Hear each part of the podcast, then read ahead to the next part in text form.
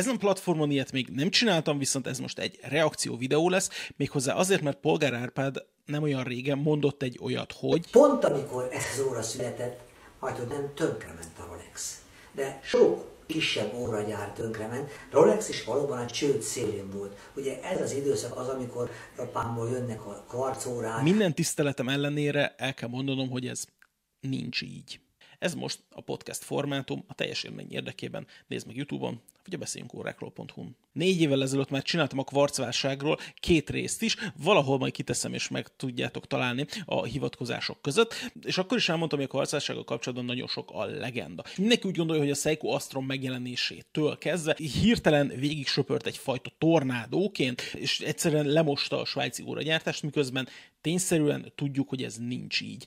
Azért nevezzük egyébként kvarcválságnak, és érdekes, hogy maga a fogalom a 90-es években született meg, tehát akkor, amikor a kvarcválság zajlott, abban a nagyjából 10, év, 10 évben, tehát amit 1975 és mondjuk 85 közötti időszaknak nevezzük, akkor egyszerűen csak gazdasági válságnak hívták, és erre egészen jó okok is volt. Szóval a kvarc technológiának a megjelenése egy korszakhatár. Ne felejtsük el, hogy a svájciak ugyanúgy kísérleteztek a kvarc technológiával, mint a japánok, sőt, kvarcórát Svájcban előbb gyártottak, mint Japánban.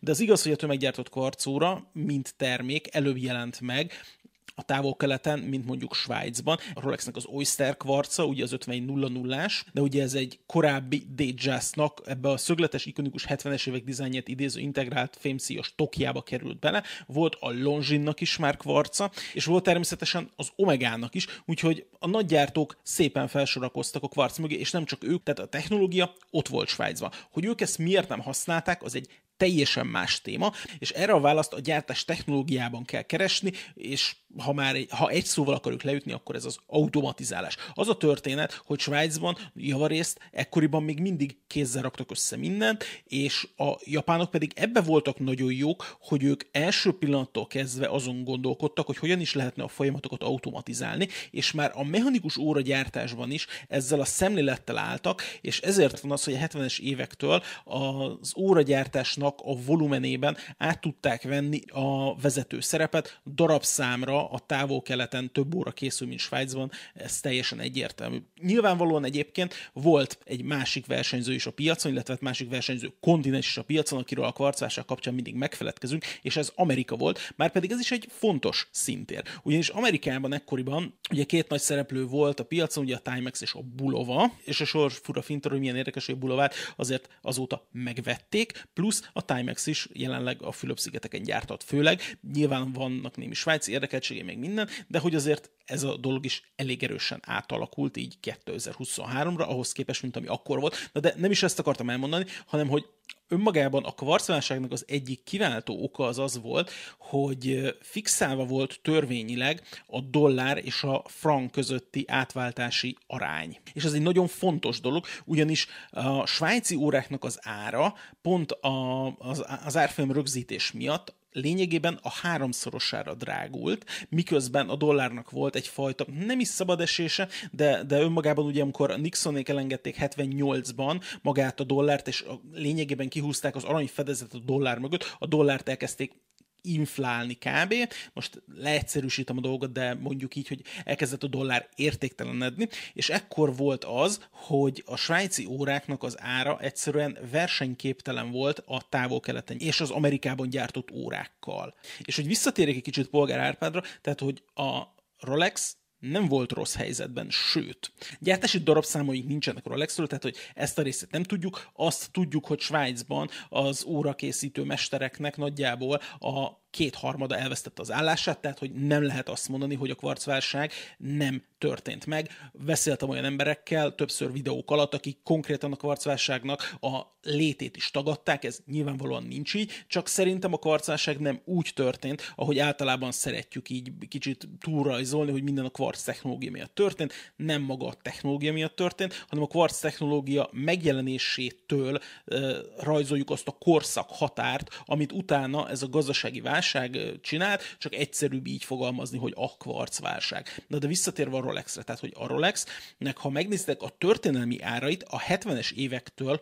kezdett el konkrétan növekedni. Ha megnézitek ezt a grafikont, ami itt van előttem, a 70-es években duplázott egyet a Rolexeknek az ára. És ez nem a, nem a dollár és a franc árfolyam változása miatt történt, hanem konkrétan abszolút értékben. Mert a grafikonon látszik, hogy nem hirtelen volt a váltás, tehát hogy nem mondjuk 78-szor, amikor elengedték mondjuk a dollárárát, hanem hogy konkrétan folyamatos növekedés van benne, és nyilván ez tart egyébként mind a mai napig. És még egy fontos adalék, ugye a kvarc, mint technológia, és a kvarc órák, mint olyanok, a 80-as évek első néhány évéig drágábbak voltak, tehát a korai időszakban a kvarcóráknak az ára még konkrétan drágább volt, mint a mechanikusoké. Tehát, hogy, amíg, tehát, hogy a 70-es években üzletileg nem lehet kvarcválságról beszélni abban a formában, hogy egyszerűen árban nem volt versenyképes a kvarcórák a mechanikusokkal. A 80-as évektől igen. Tehát a 80-as évek elején, és ugye pont ezt mintázza a magának a Swatchnak a megjelenése, ugye 1983,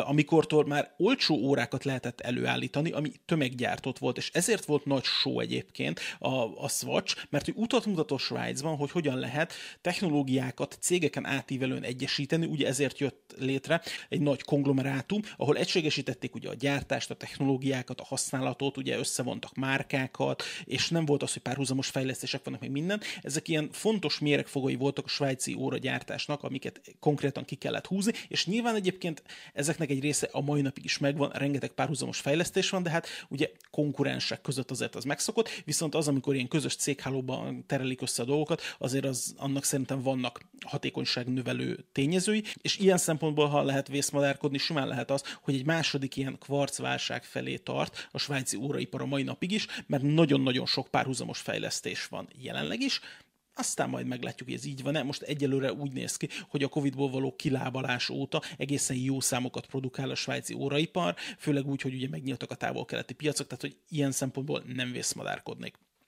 Viszont a Rolex ideje korán felismerte azt, hogy ő árban nem tud és nem is akar versenyezni a japán kvarcokkal, hanem ő presztízs órákat szeretne gyártani, és egyébként ezt nem csak ők ismerték fel, ezt felismerte mondjuk például a Cartier is, a Cartier ezért vette meg a, a Piaget, aki korábban egyébként megvette a Bowman Mercy-et, tehát konkrétan a, a gyártók, és a Cartier ugye azért csinálta meg ezt a nagy akvizíciót, mert ő így szeretett volna forgalomban versenyezni, ugye a Vendom Groupon keresztül, a rolex de egyébként azt a mai napig nem sikerült elérniük, bár egyébként szerintem pont a 80-as években, amikor ez az akvizíció megtörtént, és utána nem voltak olyan messze, de azóta azért már más szelek fújnak. Úgyhogy alapvetően én szeretném a kvarcválságról kevesebb legenda legyen, és több tény, mert hogy szerintem bőven vannak tények, és szeretném azt, hogy akik érdeklődnek mondjuk az órák világa iránt, azok tudják ezeket a tényeket, vagy a tényeknek legalább egy részét, és ne terjedjenek ilyen legendák, hogy a Rolex csődbe akart menni a kvarcválságkor, mert ez egyébként nincs így. Persze voltak olyan márkák, akik egyébként kvázi csődbe mentek, mint például ékes példa erre a Blampan.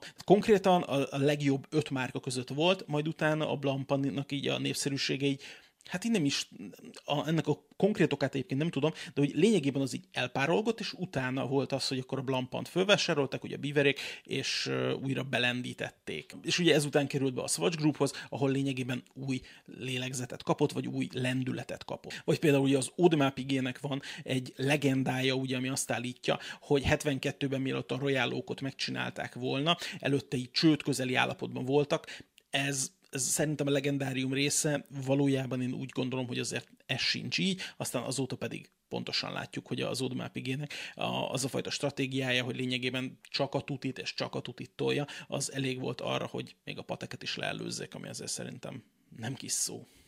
Na hát ennyit szerettem volna most erről a kis elméleti részről. Érdekel, hogy mit gondoltok, írjátok le a kommentekbe, és hogy szeretnétek-e még ilyet. Sziasztok!